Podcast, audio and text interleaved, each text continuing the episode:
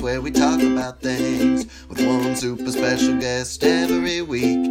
Just sit back, relax, and hear us speak on This Is Happening, the podcast. Hello, everybody. Welcome back to This Is Happening, the podcast. This is Nathan Streifel. And this is Eric Morris. I thought that was like a live Uh, callback to your theme I song. I was. I was trying to do a little uh, echo moment for the theme song. Um, I've never done that. Oh, I haven't. Loved it. Switch it up, you know, for the people that have heard yeah, we've all got to. fifty-nine, sixty episodes, whatever At this one will be. Yeah. I don't know. Um, so today we have an amazingly talented children's book author and performer. His name is J D Oldenburg. He just released his first children's book. It's called Horatio in the Wind. It's available online to purchase at horatio in the wind dot com. We'll put that down in the credits, um, so you can get to that. Uh, is it available anywhere else, J D? Uh, it is not. Not yet. Okay, right so the website's perfect. Unless you seek out J D and find him at an event promoting it and yeah. then selling it and signing it. Yeah. And we have a signed copy right here. Yes. I feel very fortunate and blessed. So welcome to the pod, J D. Thanks for Thank coming you on. for having me. Thanks for coming on. Yes, I we I, I loved your book. It's it's very we'll talk all about it. Um, but it's just it's very uh, bold and important and about death and, and getting children to accept the concept of death, which I think, like, how do you talk to children about death? Sometimes you need to, if someone close to them dies, a grandmother, yeah, a dog, a, even a pet. A yeah, pet, I think yeah. it's important that children understand that at a very early age. I was reading through it as well and was like, oh wow, this is this is deep. This is heavy. Like, it's not just um, some sort of little fluffy sort of children's book that goes through and is. Right, something pretty and easy. Well, and I had a thought too, like, because I, I asked I asked uh, J D off the podcast, like, what the uh, demographic was, and I think what what age group did you say? I said six to about ten. You know, I like the idea, and I know that um, usually like children's books or picture books are aimed at younger kids, but I like the idea of bringing older audiences. I, I really feel like the the you know, like uh, on the record it's like seven to ten, but off mm-hmm. the record it's, you it's know two I, to ninety nine. Yeah, yeah, I have yeah. friends. That, I have friends. Yeah, there's like, no limit. Yeah, there's it's a, for it's for it it's in. for stoners. It's for old people.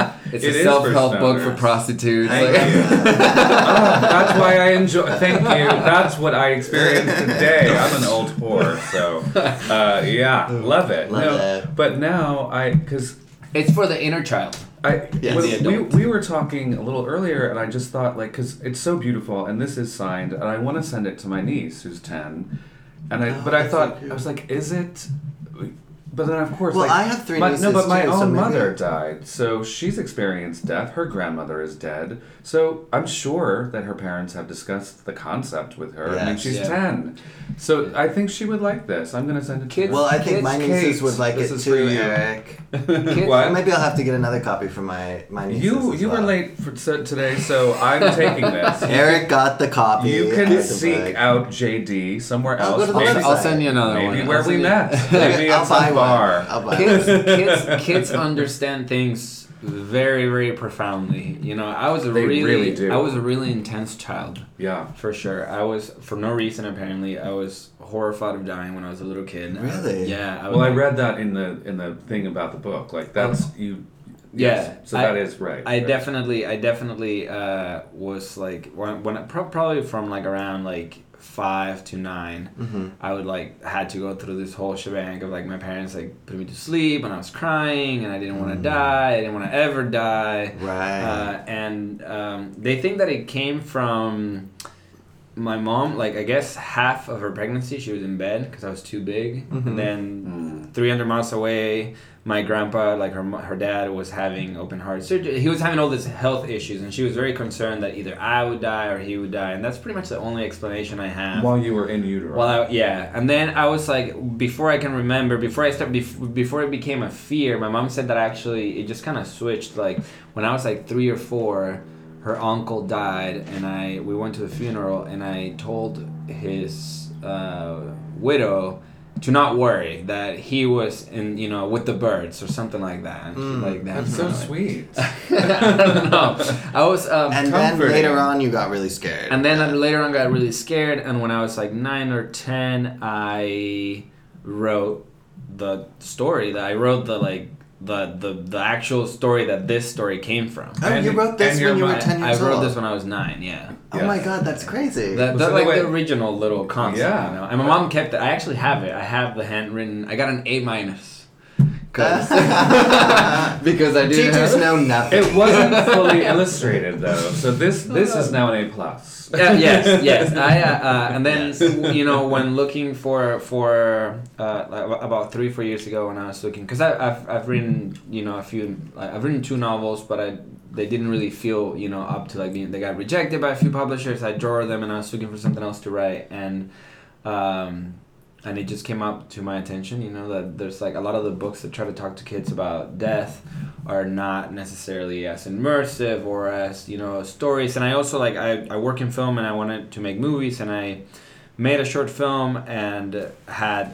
Absolutely no one watch it, you know what I mean? Like mm. it didn't really yeah. like it, it just felt and I was it's like hard wow, to get traction. It takes a lot of resources and, and I thought, you know, what if I make a, a book that feels like a movie? What mm-hmm. if, you know, and then add the soundtrack to it and really kind of like create, you know. Yeah, the book also has an audiobook with an orchestral soundtrack. Yeah, it's like an it's a, it's an audio companion. So the book comes with an and it's included, you know, it's it's uh, when you buy the book you get the audio companion. Um And, and you have your uh, a friend of yours, an actress, I guess, reading the book. In English, she does a yeah. lovely job. She Ariel Hywin, she's amazing. She and then you also wrote it in Spanish, and you do yes. the narration. In Spanish, Spanish, I do the the the audio, and basically the reason right now it's you know only sold exclusively on the store.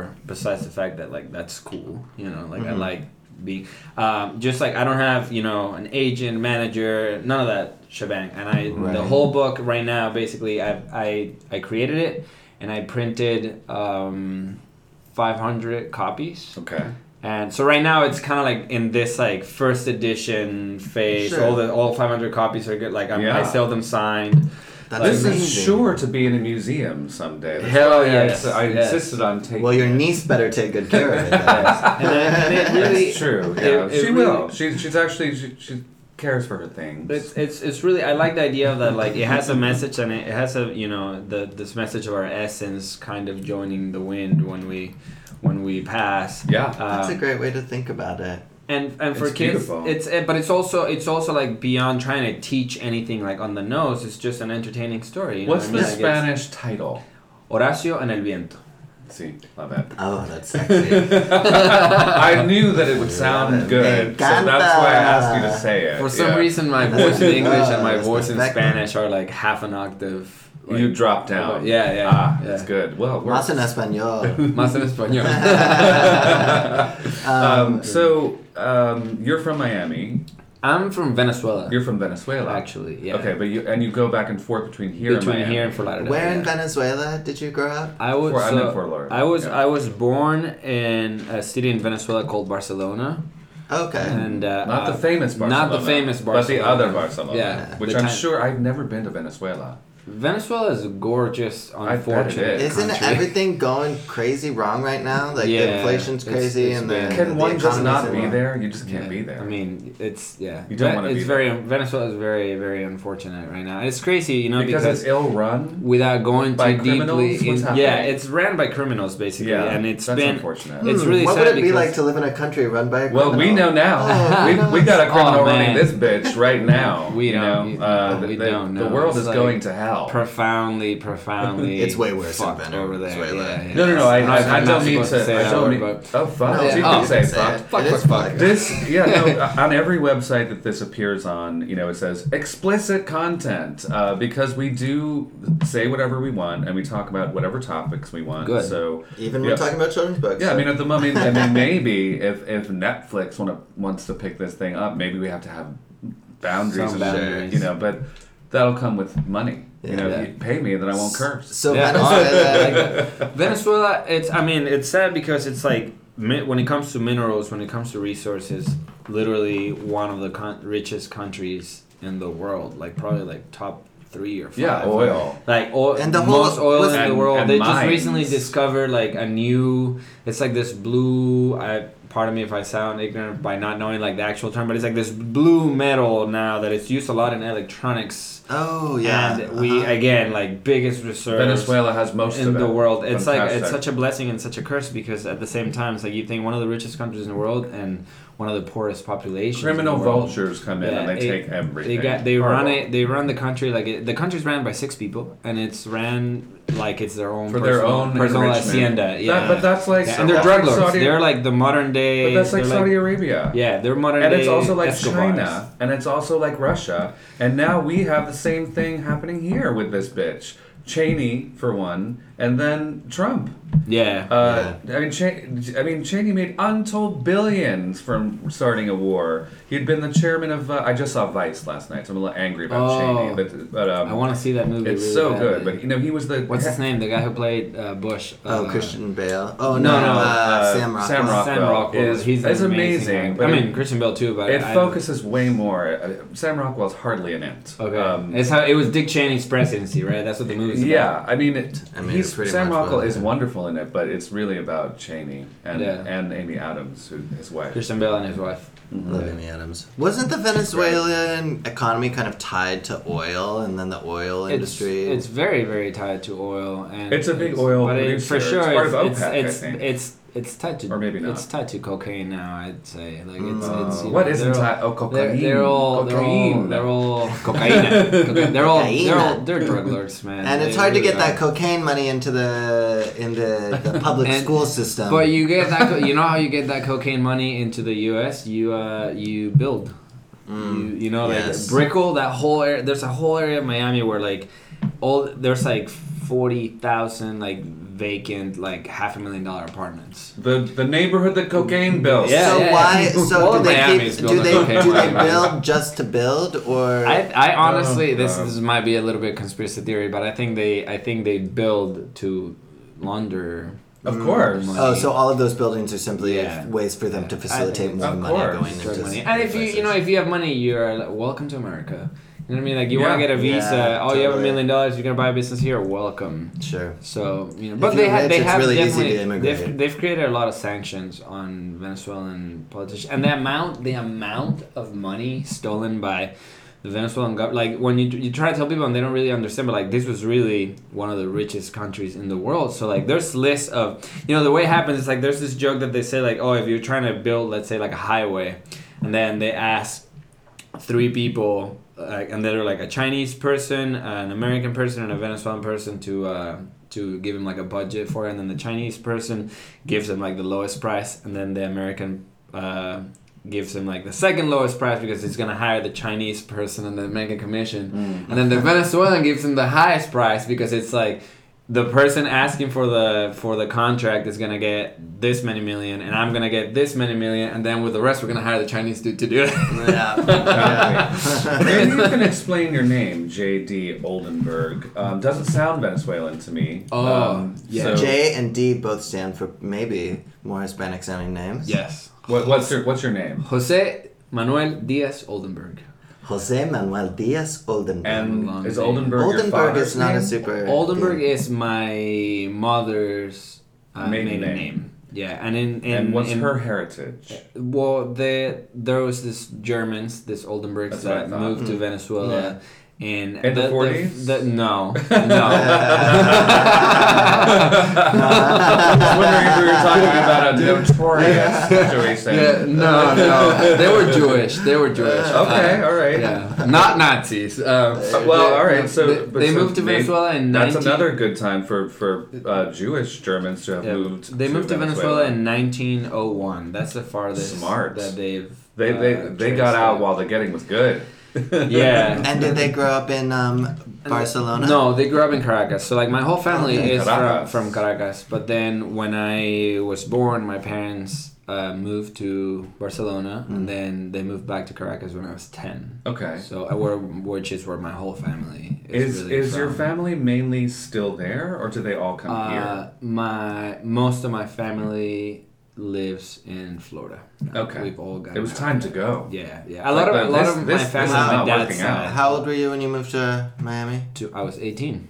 Oh, okay. Yeah. Oh, okay. I'm a full-on foreigner. Yeah, you are. Wait, which is so great. Have, like, I'm first generation. I, I, I mean, I'm a, I'm a citizen by now, but... Oh, uh, nice. Yeah. See, you're ahead of my boyfriend, and he's lived in this country for twelve years. He just has... A, he can become...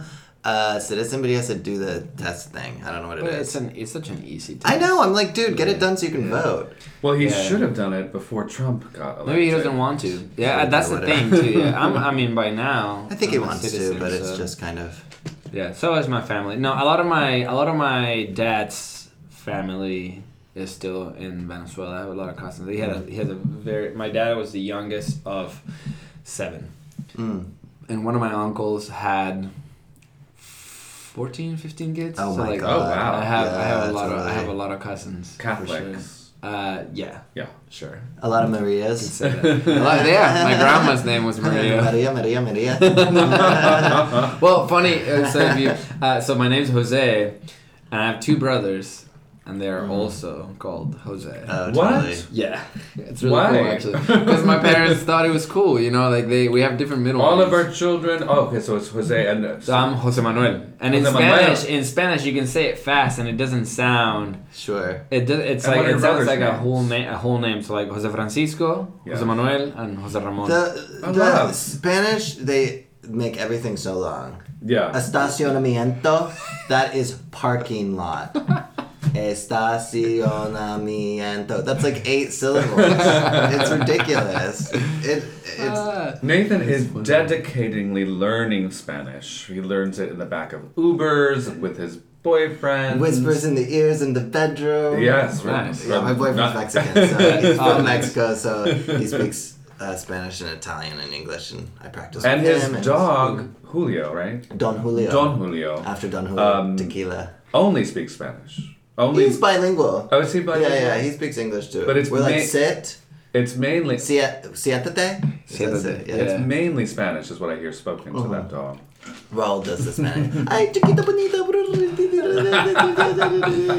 You guys are funny, man. Yeah. um, so, but what do you? What do people usually call you? J D. Uh, How I, do you introduce I, I, yourself? A lot of people have started calling me J D now. Cool. I, I honestly, I just thought, you know, it sounded cool. It, no, it's, it's J D. A very Oldenburg. Cool. And I and I cool and I always thought it would be funny, like if anyone had any type of hang up against, like, you know, Hispanicness, they could fall in love with the story totally. And then realize like that J D. Oldenburg is yeah. Jose Diaz Oldenburg, and then I'll be like, wow, ah, yeah, you'll you sell like lots me. Of copies in Texas. A lot of um, a lot of female writers would do that.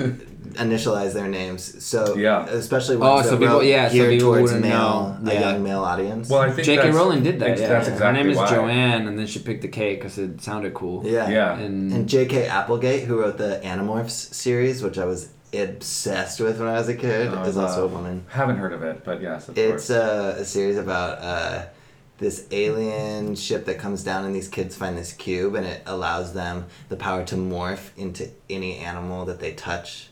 Have touched at least once for two hours. And if they don't morph back into humans after two hours, then they are trapped in that animal forever.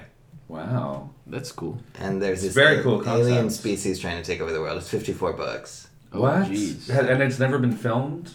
Never they been... had a Nickelodeon show. Oh, did they? Yeah. Okay. Yeah. It, seems it very got cinematic. Canceled after one series. And speaking of cinematic, this is super cin- cin- cinematic. It's gonna be. It's gonna that. be. It's gonna be a movie for sure. It There's, definitely should be a movie. Well, so okay, I, I'll tell you a little bit about this, for example. So okay. the book is dedicated to my mom and dad and to Mister Jim. Who is Mister Jim? Mister Jim is Jim Henson. Oh, oh love Jim Henson. Me too. Me Be- too. I mean, the Muppets and everything that yeah. he did, and well, Sesame he, Street. He. It's funny. Like when I when I wrote the story, when I wrote it as an adult, and I I, I always told myself, it's like I feel like I have such clear images mm-hmm. of moments of the story in my head that I wonder if I saw it somewhere. I always ask myself that, and then I. I created this whole book, and then I'm at a party like a year and a half ago, and I tell this stranger I was telling him about the about the story, and he's like, wow, that that really sounds like uh, Jim Henson's The Storyteller, The Soldier and Death. And I had like a little mini heart attack, and then I looked it up, and I was like, holy shit, I saw this when I was a kid.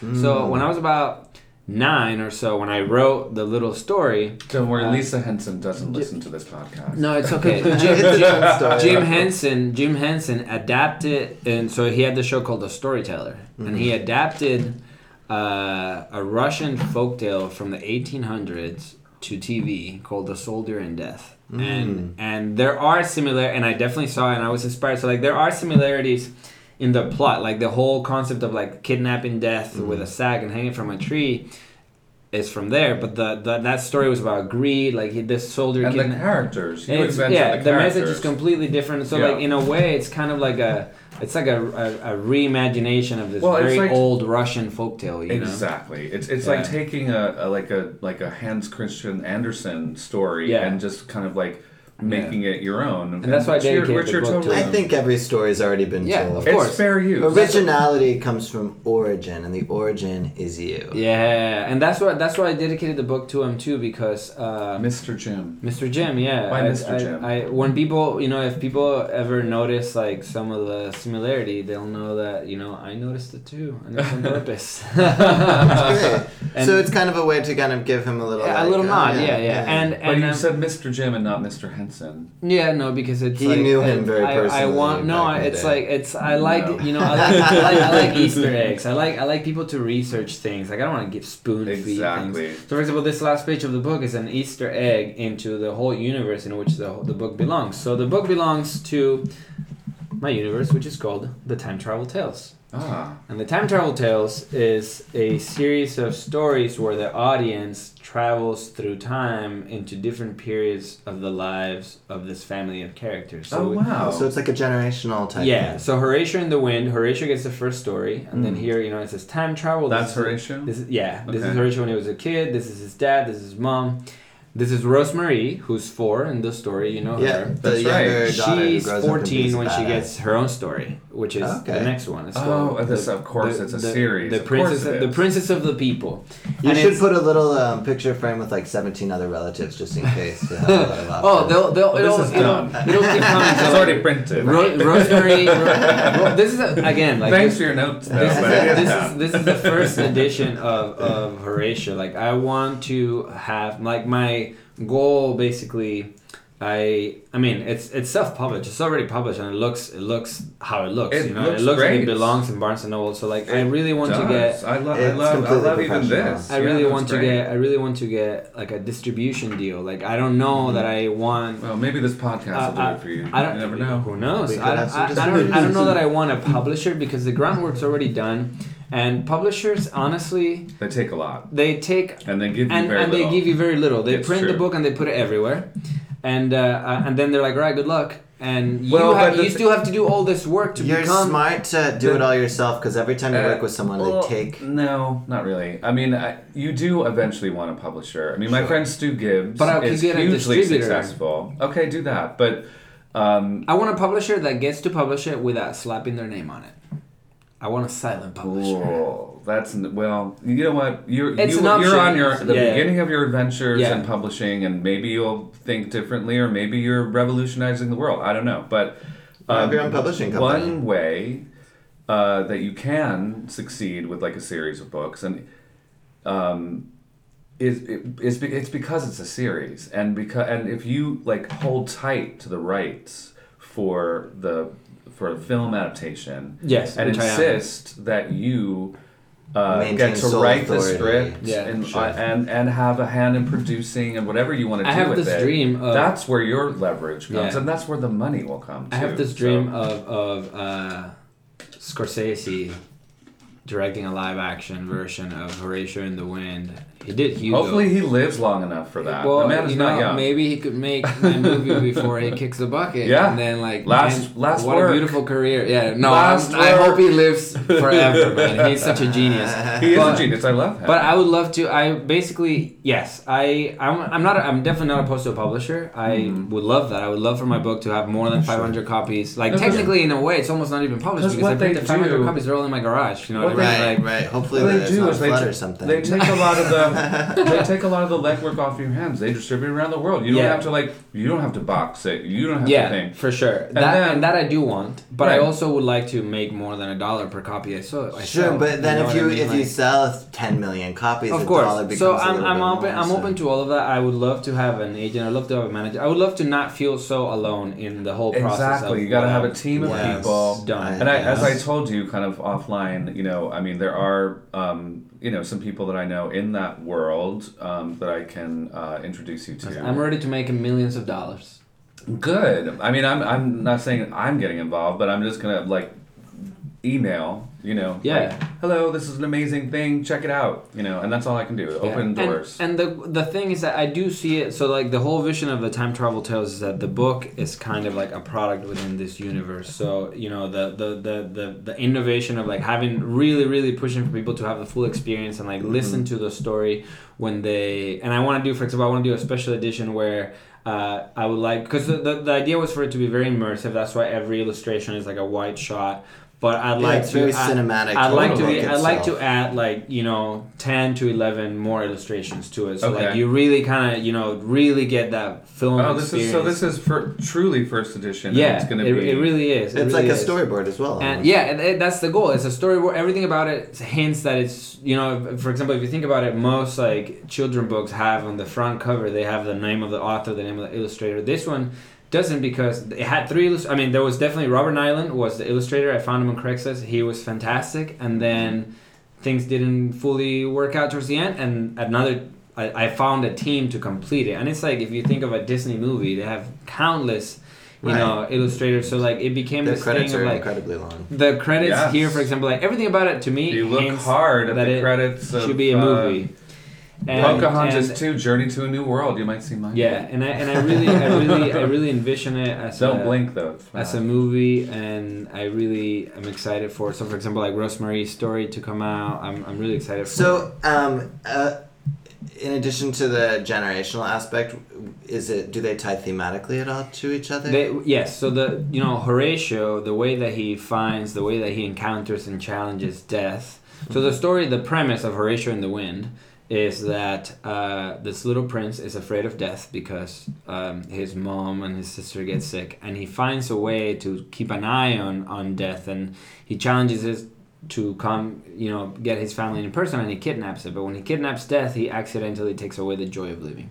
So mm-hmm. he has to accept. People just live and yeah. live. It's and like, live. oh, this isn't what the point yeah. is. So he has to he has to accept that death is real and let death go. So he the this blue crystal. Spoiler alert. this, this, this death blue, is real. Wait, what? this, this, this oh, you're blue, blowing my mind. This blue, oh, no. this blue crystal, the crystal that he uses to to find and to trap death. The crystal is the common character besides the family. Mm, the crystal so is in all the we'll, stories. We'll see the crystal again. And the crystal gives mm. you. What you think that you want. Oh, so each family member maybe is going to see different something thing. in their yeah. crystal. So for, oh, I like this. And, and I really imagined it is. Rosemary's story. Rosemary's story is about her being a prince that you know the people loves and having her kingdom stolen. Princess away. of the people. Yeah, mm-hmm. she gets her kingdom stolen by this boy who gets his hands on the crystal, mm. and for him, you know, the crystal's power and his right. kingdom, and for her, the crystal. I I can't tell you without. No, don't spoil it. Yeah, yeah, yeah, no, no, no, save it. So, so we'll wait for the second. But uh, but yeah, I'm very very excited. I, I really I really do want to see Horatio in the Wind everywhere. I I love the idea of. Of you know showing up, talking to kids, meditating with them, and then having them have the experience. I don't even want to read it to them. Yeah. I want to just play the audiobook, the audio companion yeah, for nice. them. I actually really love the name Horatio. Horatio. Horatio. It means timekeeper in Latin. Lovely. Which is oh, that's so I spent smart. some time with someone named Horatio in Fire Island this um, past summer. Ooh, did he keep time for you? He did. Or did you lose track of time? I lost some time. Hello, uh, shout out to Horatio. Hope you're uh, listening. I remember when I was a kid, I was like, probably in my late single digits. I Late I had, single digits, eight, nine. Eight, nine, nine ish. I had that epiphany about death where I was like, oh my, oh my God. So there's going to become a point where I am no longer going to be living or experiencing anything. And my big thing was, the world's going to keep on going and shit's going to keep on happening. And, and I'll miss I it. don't get to be a part of it. And I'll like, miss it. Yeah, and the world like, will miss me. Uh, yeah, that's I won't have an impact. I was, I was like, oh my God, what? what? I don't get to see any movies that are made after I die. What? I don't get to experience anything else. And then I got like too. some anxiety about yeah. that. And I think...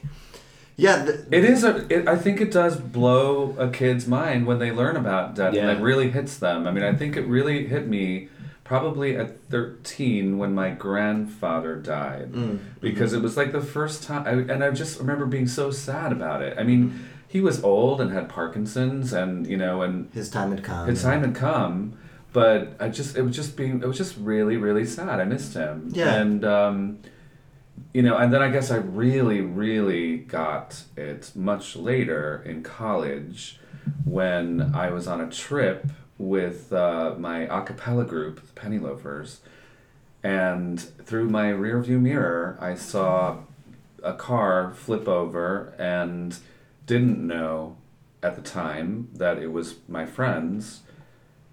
I'm not going to say their names, but anyway, um, and they died, and then someone lived, and... The the van that was carrying the rest of the group uh, knew it was them. They stopped. They saw them die on the highway. We got to, we were going to perform in Disney World, which I had arranged because I knew someone who got us a gig there. And uh, then, you know, we so we get to our hotel and we, there's, you know, no cell phones. This is nineteen ninety-one or something like that, um, and you know we get a message that they died, and um, I think that's when I really like. Yeah, that's when you. twenty-one. Oh my God, that's yeah. harsh. And you know we went to both of their funerals, and it just uh, and we had we had to. Everyone was so traumatized. We had to figure out how. Okay, we're we're not going to perform at Disneyland, of course, or Disney World. Um, how do we get home? Like so, we. Some people we got some people plane tickets and trains because they couldn't get back in a car. Right. And I had my Jeep, and I Those... with friends drove and drove straight to Matt Blau's funeral. I just did say the name, but anyway, um, those kind of events that happen. So that's what this is about. Yeah. yeah. And you know, it just I had it's beautiful my... to to handle it this way. Horatio in the Wind. You know, it's, it's... like and it's it's. Yes. It, it's hard to experience you join tragedy like that, man. And it's really it hard. I'm very like I've you know death is I when I you know when I speak to whatever God source mm-hmm. like uh, I usually I don't I don't ask for no death because that's impossible, but I definitely kind of ask for like you know no tragedy because it's yeah. so it's so mm-hmm. intense. Like when I, I experienced Lives tragedy cut short yeah. early. Yeah. The ones that happen so suddenly sad. and yeah. unexpectedly. And I, I saw it. I experienced yeah, I that's... didn't know it was them, and I saw Jennifer fly out the window, and I had no idea. Yeah. You know, and um yeah. but I, I, I said, "Oh my God, I just saw a horrible accident behind us," and everyone looked back. We kept driving because we didn't know it was them. We thought they were ahead of us. Wow. Um That yeah. sucks. It was it was terrible. I experienced tragedy when I was eighteen. One of my best friends uh, got shot, mm. and mm. he he died. Was that in uh, Venezuela? In or? Venezuela. Okay. Yeah, yeah. And it was it was kind of like we kind of saw it coming because he was very troubled, and he was going down a he was always path. always always getting in fights, and uh, yeah. uh, eventually got in a fight with the.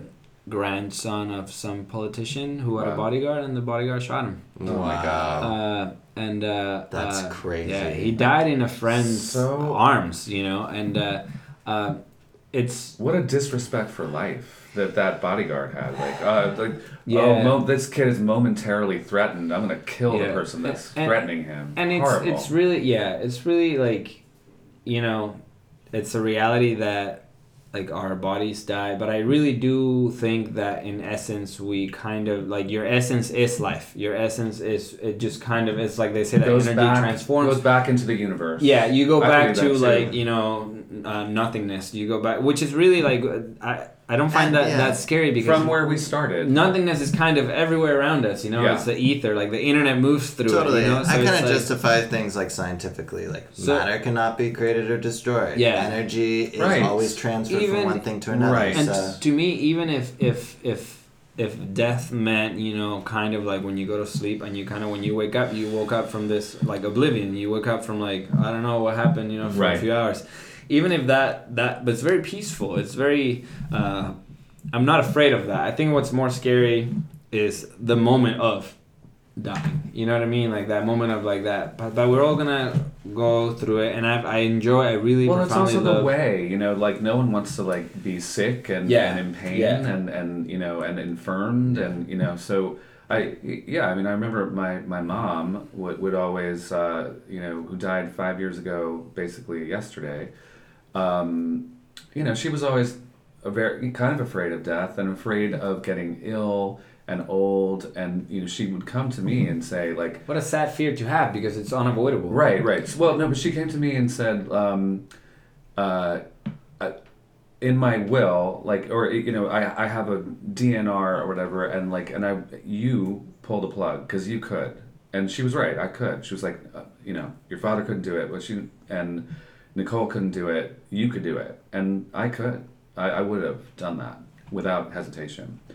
Um, but that, you know, and then she just ended up not waking up when... when uh, she, She's the best way to go. Yeah. Yeah. She went to, she went to sleep. Went. She, and she wasn't ill. You know, she was. She just was... Went to sleep, didn't wake up. And that is a beautiful way to go. Yeah. It's exactly how she would have wanted to go. Maybe not at seventy-three with yeah. her grandchildren as young as they were. Right. But... Um, But it's a it's a lovely way to go. I I honestly love, and this is a thing that I want to do with the kids. Like one of the reasons why I'm like you know becoming a musician as well is also because I realized that this book, it the first time it happened I realized like whoa like I gave myself a big responsibility. Uh, the book helps a lot of people release sadness. Yeah. I, uh, I think uh, that just happened to me just now. Uh, you know I mean it really did. Like because I listened to it, I was thinking about death, then I thought about my niece. And then I told that story about, you know, yeah. losing people at a young age. Yeah. I've been releasing sadness on the podcast thanks to your book. Thank you for that. Well, I, I'm glad that it's done that for you because that's really its goal. Like, and I remember the, the first time I realized, like, whoa, like, this is gonna... Uh, I started studying music because I was like, I need to be able to do something with that sadness when it comes out. I don't want to. I don't want to just like let it. Oh, and here's a book, and great, now you're crying, and uh, right. goodbye. Uh, yeah, you know, totally. So it's like maybe we Sham can into more beauty, and we can meditate, and take I, responsibility a little yeah, bit. Yeah, and I love, I love guided meditations, and I really yeah. feel like that's something that kids would be into, and then should be more integrated into their lives. And uh, I love the type of like, for example, like Reiki meditation where you put your yeah. your focus on your hands, and you. The first time I experienced this, I got scared. I was a little high mm-hmm. sure. at the time. At the time, yeah, you know, and and the moment I when we're I'm being explained what this Reiki is, and then suddenly there's like this ball of energy between my hands. I got paranoid. I was like, whoa, mm-hmm. whoa. Am I Harry Potter? Like, am I a wizard? Which I think we are, honestly. And, like, will is our power. Like, if we are able to have it uninterrupted and, like, and we can really create, There's magic in the world. Anything. There is for sure magic we in the give world. Out uh, vibrational energy. We can, and we do. And I, when I, when we I all have feel, a gravitational pull. When I feel, when you Dude. allow yourself to feel your inner body, when you allow yourself to feel the energy that moves through you, you yeah. realize, like, wow, if this energy is what I am, then it can't die. Mm-hmm. And in a way, then death is not real. And, you know, it's like the death of the body, the death of the the ego, the mind, whatever. But consciousness itself, I think, just kind of floats around. You know it's what I mean? It's a circle of life. And oh, is this another one we're going to sing? I want kids, like with Brickell? I want, I, want kids, I want kids to feel that, you know? I really want yeah. kids. Because every time I get in touch with that, I just, just I relax, you know? I, yeah. I kind of... settle down into into a place of you well know, and most kids don't have any kind of meditative practice um no. but I think it is good Not to done. learn that that's true but then they stop doing that and like you know when they get they to need older, to bring that time back yeah. for everyone. Dude, nap time, nap, nap, time is, nap time is a big thing in Spain. Yeah. Oh, siesta. Yeah, yeah. yeah. They like I everything love. Closes at three and opens back at five or totally. At four or something I, like that. I yeah. would, my boyfriend naps every afternoon. I would love that. A two-hour nap, an hour nap. Yeah. I uh, I like twenty-minute naps. I I I've read this thing about training. I simply can't do training that. Your brain like it's a puppy. Yeah, they say less than thirty for minutes. Sleep. So it's like you take you time you put a timer for twenty minutes and you take a nap. And whether you fell asleep or not, your nap ends when that alarm goes I off. I aspire to that. And in that. Time, you actually then are able to like, nap. You go to bed and it's like, boom. twenty minutes. Nap, I did it. twenty minutes. Yeah, fifteen minute yeah. nap. I've yeah. trained yeah. myself. What a joy to access that. Like that, that would be a joy. Yeah. What a, what, you know, like, what a, how nice to have a break like that. I mean, I, you know, everyone has these like standing desks and stuff like that. I don't want to stand at a desk, no. So when I want to take a break at work and things, I, I take a very long walk, like, and I'm unavailable, walking, don't bother me, uh, because I need to, like, you know, like, decompress for a yeah. minute. Maybe I've just finished a particularly contentious phone call, um, or, uh, or whatever, negotiating about this or that, or writing something, I don't know, but I do need to take a moment then, and just like, okay, I'm thinking, listening to music, taking a long walk around Century City, still getting paid. That's fine, um, but um, because I'm thinking about whatever I'm doing, yeah. and yeah. I, other people are just like, "Oh, I'm standing." I was like, "No, no, I'm not going to stand at this desk." Yeah. No, but I will take a walk. Since I've been, re- I read Marie Kondo's book, The Mad- Life Changing Magic of Tiny. That Nap. Book changed my life. It's so amazing, right? It is in the had, process of she changing. Had, she has a Netflix show now. Netflix. Yeah, I saw it. Sorry, it's, it's, good. it's the, in the process of changing Nathan and his boyfriend Raul's I'm life. I'm doing both our houses. You're transforming. I'm almost done with my house. It's crazy. Yeah. But wow. now when I like tidy up, I am a little more meditative about it. It's not just yeah. like, oh, I have to clean my yeah. room up. It's like, do you okay, do you just organize your drawers oh, with the clothing stand? Oh, yes, yes, dude. It, yeah, I do. I do. I love. I even organ. I when I, I pack my I'll get suitcase. This book. When you can I have my book. When I, I pack really? My suitcase. Oh, that's when kind I, of you. Yeah, of when I, you've now like committed it to memory. You don't need it anymore. She it's says very easy. Yeah, and very she easy. Says in the book, if pass it along. Yeah, pass it along. When, oh, when I pack I my suitcase, yes. I pack my clothes vertically. Hor- vertically, because mm-hmm. then you can see all of it, and it doesn't get wrinkly because there's no like yep. pressure. Mm-hmm. What wrinkles your clothing is like the pressure of pi- the pressure the of gravity piling. On top one yeah. on top of I clothing. Need these life changing lessons. It honestly it will change your life. I got rid of so much shit. So you did I, the whole thing. I did the whole. Did thing. Did you do all the way through yeah. Sentimental Items? Yeah, I did. I did, and I since then I'm just like a. I compulsively throw things away that I don't need. Yeah, totally. And I also clean a lot. Like, I hope my friend won't get mad that I'm going to say this, but, like, I've been staying, like, I'm coming to L A again, I'm really pushing the book, and I'm staying in my friend's uh-huh. place, and I'm staying in his living room. Yeah. And I, I'm super tidy. I'm super yeah, clean. Right. Yeah. So, like, my way of, like, expressing, like, thankfulness. Thank you. Yeah, for sure. It's kind of cleaning after him. His girlfriend. Totally. That's but a like, great thing what about the house guest? But it's I know, like, he has a lovely place, but it's like, but the thing is that he used to, he used to kind of, he used to feel, he used to feel bad. He used to feel like I was kind of saying like, oh, this place is not good enough for me. And I'm cleaning, and I'm like, no, like, I'm just like, and it's cool because I feel like the more that we, for example, he lent me his car today, he's going to be so pissed because I cleaned it. So how long ago did you do the book? No, I think that's the loveliest thing, J T. How long ago did you do I the really book? Do. I really do. I like, think... I, if I were he, if I were your friend, I would be like, what, you borrow my bedroom. You returned something to me, like, better than you found it. I love that. I told myself that if he gets, like, if he gives me shit for cleaning the car, I'm going to be like, what a great way to say thank you. Because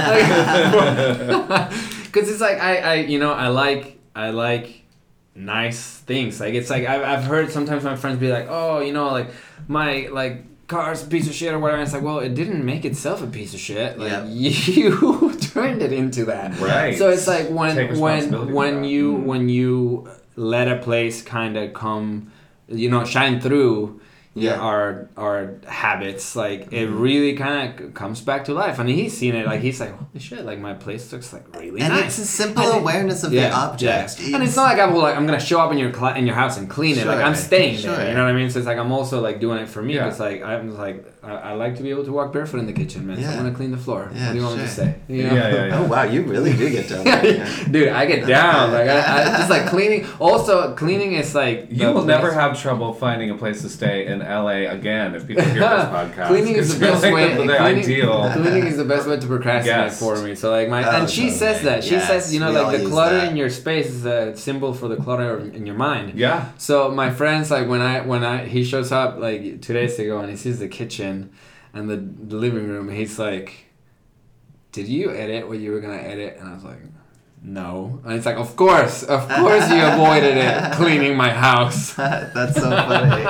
Well, it's true. It's an it's a way for us to procrastinate. And then when you when you live a life where everything is in order, it, it says, look, you don't have anything to procrastinate with. Yeah. It's yeah. time to get the thing yeah. that you need to do in order. I, no, I really, I think it's smart when, when people like have a practice of like always making their bed very well in the morning. Yeah. Like yeah. I don't do that, but I maybe I will after reading this book. Because Raul and I make the bed together every morning. Yeah. It's nice. Oh, that's, that's a nice, nice little ritual to have. And it's like, you know, the amount of things that I got, because re- we accumulate a lot of things. And like, I think as we get older, we do it more and more. Mm-hmm. Oh, and, well, uh, believe me, you look in some of these closets. And it's like, oh my God. All like, these things. I got rid I got rid like when I cleaned my office, it basically came down to I guess I don't need an office anymore. Oh yeah. yeah. I it was all this old college it was junk. It was literally a bunch of trash. It's exactly the same in my office. I used to use it as an office and, and it's also a guest room. Now it's a storage closet. Well, no, I mean I actually have actually done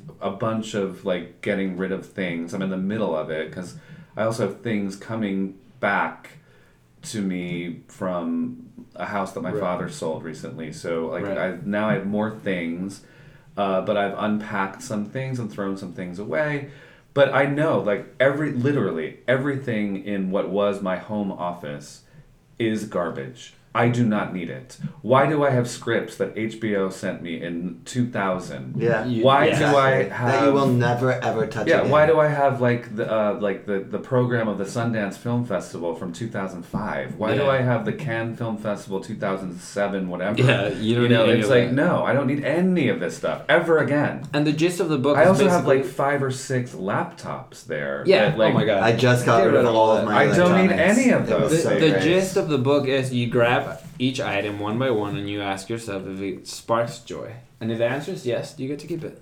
That's and it. that's it that's the only rule that's it so, I will do that with everything in this place. I really will. And with books specifically is its own section, and a mm. lot of people think they have to keep all these books, and she says a book is meant to be read. And once it's read, you've like you've put that into yourself, and yeah. you trust that you've read the book. But and with, if with you're not going to read it again, yeah, with yeah, certain if it books, gives and I would, joy, I would count this joy, book yeah. among sure. them. Anything, with Horatio in the Wind, thank you know, you. if it gives you joy and can can give you joy again upon revisiting it. Well, giving there, the joy is the trump card because it, it supersedes anything else. So well, if it yeah, has no purpose yeah. but it still gives you joy, then you. Get I mean, there, you know, there's books like you know I have books by Eldridge Cleaver, who I spent time with, Bobby Seale, who I spent time with. Because sometimes just the presence of the book. And they signed them to me, yeah. and like that's my that's what I have from Keep my them. time yeah. with those revolutionaries, Black Panthers that I spent time with in the yes. in, in the nineties.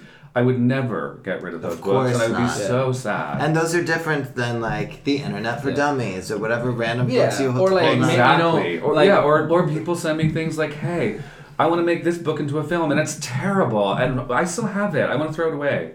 Yeah. You know, yeah. it's like, why do it's I still so have liberating. It? It's so liberating. It is. Your really space is. becomes... Changed my life. I, it, it's changed my life and my spaces, because now my spaces have become... Like my bathroom, purposeful. for example, I more more peaceful. Welcoming. People show, up, people show up and the vibe of the place yeah. is different. I, it like holds them in, you know what I mean? I had like, like a I had like a plastic like thing on my bathroom counter for years that had all of my supplies that I would use to use the bathroom.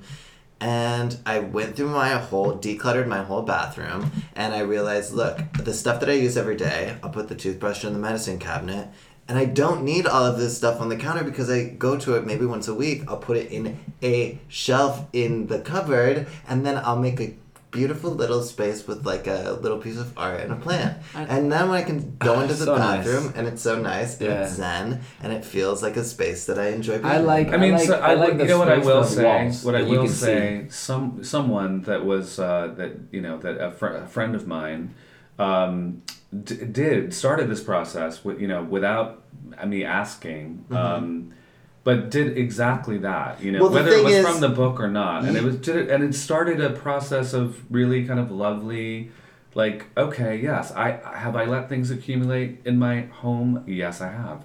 Um, do I do I want to declutter and get rid of things I don't need? Absolutely.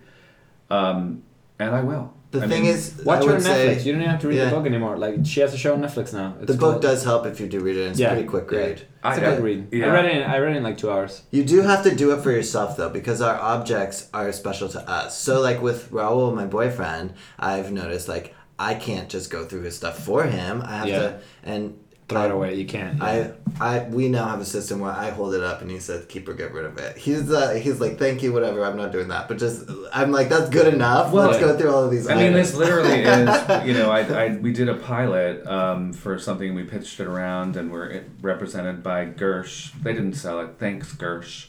Um, but um, maybe the next one.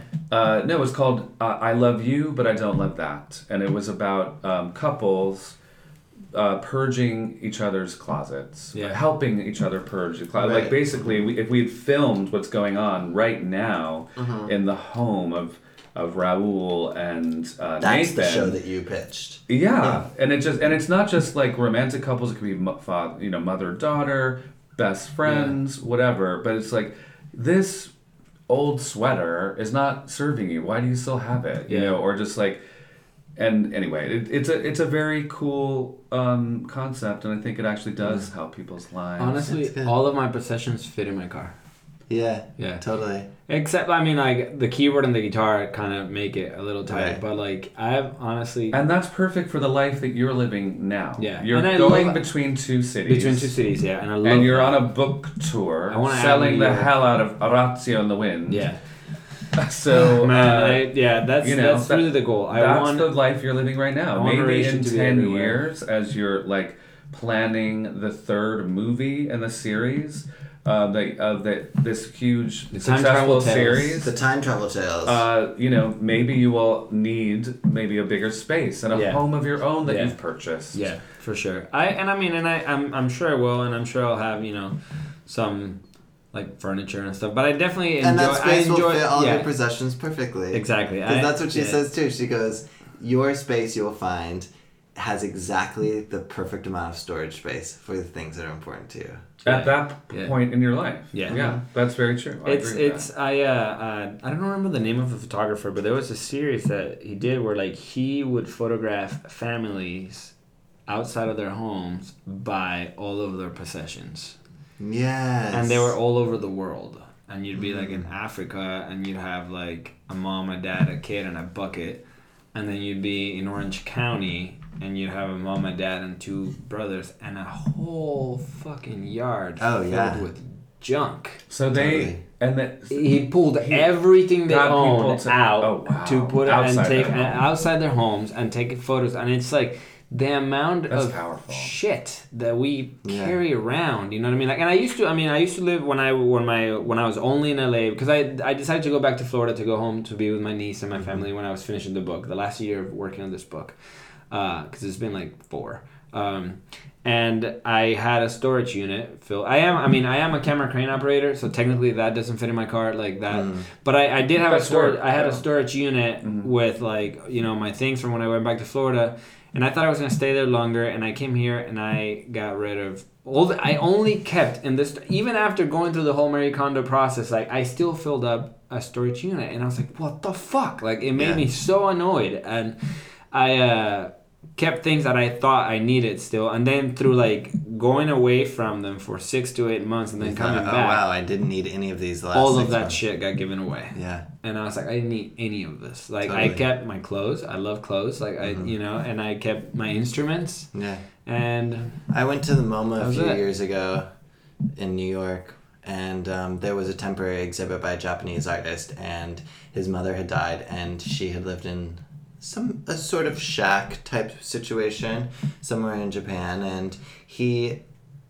had transported everything, including all of the walls, the nails, the boards that made up the entire house, and everything in the house that she owned, and it was all displayed on the floor in like multiple rooms. And so you wow. walked through and you literally saw every it was like you saw every aspect of her life like on display. It's so interesting. Our objects tell us who we are. The, they do say a lot about. Do you about remember it. the like, name of the Japanese artist? I, I figured they didn't. That's, they didn't say it. That's, yeah. Sorry. That's honestly no, no, one no. of the reasons why I think I uh, clean up. So I, I don't want to. It sounds weird to say I clean up after my friend because I don't clean up after him. Like in my mind, I'm like also showing him because I've we've had conversa- existential conversations. We he you know we've we've talked about like I, I once we asked each other, what is the biggest lie that you're telling yourself mm-hmm. at the moment? That's a good one. And uh, yeah, and then and, and his, it took him a second to come up with that, and then he was like, uh, his lie was that he didn't want more for himself, that he was comfortable, that he was mm-hmm. fine the way that he was. So to me, like sometimes when I, you know, hear friends uh, kind of feel like, oh, if they had more, they would be better, whatever. I, I, it's it feels good to me to like, I'm not cleaning to... The only message that I would like to send to my friend is that, like, look how beautiful your your life what you already, already is. The life of the true millionaires of, of the world and of, like, America, really, is very simple, actually. Like, a lot of the... Most... There's this book called The Millionaire Next Door that really blew my mind. And because I've had friends where, like, when they... Like, when you grow up poor or middle class, you think that what makes someone rich is the ability to spend. And that belief leads you to spending every fucking penny that you get, and that's how you yeah. stay poor. Right. So it's like, no, people got, most of the people that got rich in America that actually own more than more than a million dollars in net worth did that on less than eighty thousand dollars a year. Yeah. Through being frugal, through really like, you know, through buying used cars. Like the, the thing is that... Uh, there's or generational a, inheritance. There's, yeah, but there, well, there's the difference between a millionaire, the, the, the difference between a millionaire and a high income earner. Like, and... Uh, um, Basically, the way that... I mean, America has a lot of pseudo-affluence. It has a lot of, like, sure. people who make a lot of money years. Keeping they, up with the Joneses. Who, the more they make, the more they spend. And the longer it goes on credit. They don't teach their, they don't teach their kids discipline around money. So, like, for example, the, the, the offspring of a high-income, high, like, high-earner, high-spender is fucked because they get used to... high level of spending, but and they also never they're, learned they're how unable to, to produce right. what it takes yes. to, you know what I mean? So like the mm-hmm. true true millionaires of Absolutely America actually true. you know, they drive a three four year old car, and they you wouldn't I mean yeah, if you totally. if you put like Mark Zuckerberg, like Obama, like all these people, like they, you know, they dress simply, they there's something to be said about like that simplicity. And I think that being clean and not being packed with things, like one of the things that my friend and I have been doing, like since I've been like staying in his place and it's small, we've and as I clean and he clean, like they've become, that's the thing, like I'm not cleaning after them because like when they see it, it's like it's almost they like want oh, to do it. oh it's, it's shit yeah they it, want to keep it, it up too, you know. And it's like now the place is so nice, it's infective. He started like without me saying anything at all, he got rid of like he had things he had this like massive fucking nineteen eighties speakers that he inherited mm-hmm. with the place somehow, yeah and, and they were just like there. sitting there. And he got rid of him, and suddenly the living room is like twice as big, and you're like, "Wow, like well, this space is nice," mm-hmm. you know. Um, yeah, and I also just, remember less... old stereo equipment, how ridiculous Serious. it was, yes. how much. So I, and so, you know what I love now is just like I bring my little sound bar thing with yeah. me to whatever room yeah. I'm in, and you know? They have really great sound. You can get yeah. a little tiny speaker with yeah. huge. All the I, Sonos speakers, it. yeah, they're loud, yeah, for sure. I love it, and yeah, yeah. Just That's like smart. I like having a, I don't know, a good a good footprint, not only like yeah. for the planet, but for like for the people that you hang out with. You wanna like yeah. you want people to to feel good after you left. And I actually lately like I was I was kind of going through like a little bit of like a. a crisis of, of meaning, if you will. I was just like realizing that anything that you want to do or become good at in life, you have to be really consistent at. So I was just like, for example, yeah. I, I want to become a really solid like musician, entertainer, and ten thousand like, hours. And it's like, fuck, I keep doing it and doing it and doing it, and I still suck. Like I, in yeah, December, I was like, it was such a metaphor because like I was I was practicing the guitar, and I was really annoyed at how I didn't feel like my skills were up to like what my soul wants to push through. Right. And then my guitar strap came loose, and my guitar fell. My electric guitar, my very heavy electric guitar, fell on my toe, and it ripped my t- fat toenail off. Oh my god! Oh my god. It was like Ouch. a, it was like a crime scene, but I just, so painful. I thought it was yeah. hilarious. He was like, he was like the guitar telling me like, you ain't, like, ready. You ain't ready. You can't handle me yet, J D. It's like I can make sounds like Prince and then be thrown but, up and never come down. But the whole like, you That's know, what he you, did I, with the I, guitar. He literally threw the guitar yeah. up. Finished at the the Rock and Roll Hall of Fame. Finished playing While My Guitar Guitar Gently Weeps. Threw it up. no one ever saw what happened to it. Like, Tom Petty and other people were just like, wait, what? And they tell this story, just like the, the guitar vanished. Oh, that's crazy. He was done with it. I'm done. Uh-huh. But it's, well, the thing. That. It went up to be with George Harrison because I think that's, it was that a was tribute his. To him. Aww. Aww. Yeah. Uh, I think that, the, like, the whole, you know, like, the process of anything that you want to do, you have to keep doing consistently and learn. Like, right now, like, I realized, like, oh, if I wanted to get, when I was hanging out with this other, with this best-selling author, and he's like, all these things that I thought the publisher had done for him. He's like, no, dude, that's all me. Like, becoming a best-selling author was all on him, not on his publisher. Yeah. Right. And I'm like, you know, anything that I want to do, I have to do consistently until I die. And I was just like, do, do, do, do, do, die. Why is the purpose of, like, you know, even keeping in shape? Like, I lose muscle mass like crazy. Like, if mm-hmm. I, I can get really fit and then stop working out for a month and it's all gone. Mm-hmm. And I'm like, gee, so, like, whatever I do, I have to consistently keep doing. So what is the purpose? What if, like, and then and then I realized, like, you kind of do things to leave, you know, to impact people, to impact others. Like the book, you know, if I, in one hundred fifty years, everyone who knows us personally is going to be dead. True. And only thing left behind is any impact that we may have. And it's not like I say, like, a personal thing, like I hope people will remember me, whatever. I don't care if they know my name. As long as, like, maybe they can read that book and it can, like, touch him somehow, and then realizing that, like, has given me a lot of oomph to, like, continue, yeah. like, for example, creating content and becoming, like, having this, like, being, building a following on YouTube or whatever to see if I land a book deal and all these things. And I kind of, the moment I realized, like, you do things for other people to enjoy. It's like the old man who plants a tree knowing that he's never going to sit under its shade, but he plants yeah. it anyway. And I'm like, that gave me a lot of sense of purpose. Like, oh, okay, so, like, I'm enjoying, I mean, our life as we know it mm-hmm. is the product of a shit ton of dead people. Yeah. That, you this know, is, electricity. It's a consistent like, theme of this podcast, really, of, like, creating your own opportunities and not waiting for someone to, like, say, like, hey, um, yeah. you know, like, waiting for the phone to ring and someone to, like, some audition or, Successful you know, whatever. People do it themselves. Like, you, yeah. you put out this book yourself. You have a vision. You're doing it. You're, you know, um, writing your music, getting better at performing. Um, don't wait, you know, like, yeah. and just put it out. And we that's that's what we've done with this. I mean, whatever this is, and this, this is, is happening. Explode. Um, oh, yeah. But sixty episodes now. sixty episodes. Yeah. Pretty crazy, actually. Yeah, it is. I, we, this is it takes consistency to... When you know? We're recording this, this is, like, just prior to being a year uh, in term. But this is actually, like, this week... This, you know, January time was We've when done. we just started stockpiling episodes, We've done eleven episodes to get them out. Weeks. Yeah, yeah, um, and uh, I just think that that's that's really what this is about. Like, this is happening in that moment where um, you kind of realize this is all coming together. This is what I should be doing. I think working really hard, leave, trying to leave a legacy. Trying to make the world a better place with your words, with your music, with your imagination, and touching people. Like, what more can we do in yeah. this in this life, you know? And I think, I really do think that imagination gives us access to God.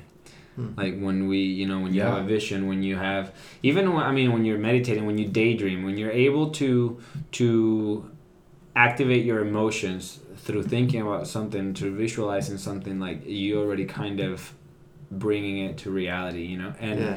totally. And I think I think that creativity is as is a channeling of God and a higher power through us. I do the artist's way uh, method, and she kind of a big part of the thesis is getting rid of about overcoming resistance, right? Yeah, getting rid of your censor, getting rid of anything that stops you from having a a spontaneous flow into your artwork. Whatever's and, blocking you. Yeah, yeah. And, and whether whatever in, it is. And able to do that, you have to trust that you are simply channeling the art that that that is being given to you from a higher power through into something like into yeah. writing or into whatever it is, and you need not be worried about how, if it's good or not. You only need worry about being a channel and being yeah. a conduit. Yeah. And so I try to constantly just be a conduit in my art and try to not ever, unless I'm editing, but in the free form of creation, trying to never second guess myself.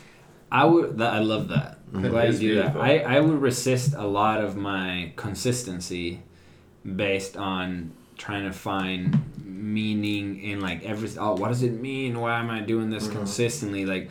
Uh, And uh, one of the reasons why I'm like like completely sober, because mm-hmm. like, for example, I found like for, some people find weed super, like it helps them inspire, become inspired, helps them create.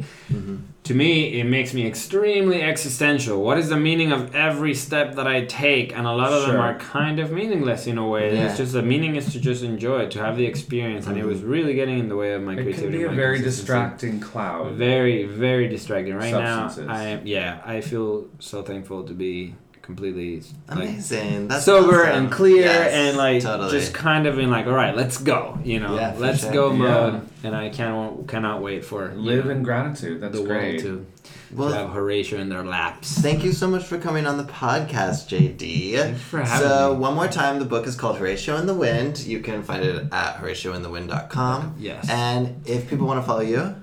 So, before I say that, I want to say that the, there's only five hundred copies left of this first ed- edition of the book. And like Less, people, four hundred ninety-nine. Yes. And people, you know, and by this time, there's a note, when this airs, it could be even fewer. Yeah, and there's a They're note. scarce. There's a note area where you buy it, where you can tell me who the book is for, and I will personally sign it for you. That's uh, beautiful. With your name on it, because I really, you know, I feel like I won those first five hundred copies to represent like people having that first edition and really feeling like like they're supporting me, like, you know, it takes it takes a whole team to make something beautiful a bestseller. It takes more than it being good, you know what I mean? Being right. good helps for yes. sure, but it really requires, you know, people's support, and it takes so, a village it takes a village for sure. Mm-hmm. And if they want to find me online, I am J D Oldenburg all over all social media platforms. So Great, and we'll put that in the podcast. J D dot Oldenburg. Perfect. Yes. Perfect. All right, well, thank you so much. Thanks, thank you for having me. Yeah, thank yeah. you, and I'm thanks honored. listeners. Oh, we're honored to have you. And uh, we're honored to have you listen to our podcast as well. Yeah, I mean, and th- thank you for listening in Ireland recently and consistently in Jakarta. Of some new cities love in our Germany. Jakarta guests. Some people in Cologne are listening. I may know one of them. But uh, uh, thank you for everywhere listening. Else, and really maybe throughout the, if this is being transmitted throughout the universe and aliens are listening to well, us. Well, I mean, there may there may be. I ship the book everywhere. There may if be, you're an alien, you might need to help me. There may be people in Venezuela listening because they yes, want hopefully. to connect with J D. Um, and family and things. We so, hope the uh, government situation gets figured hopefully out. Hopefully people from all over the world are listening and will partake of Horatio in the Wind. Thank you. Thank you. Gracias. Adios.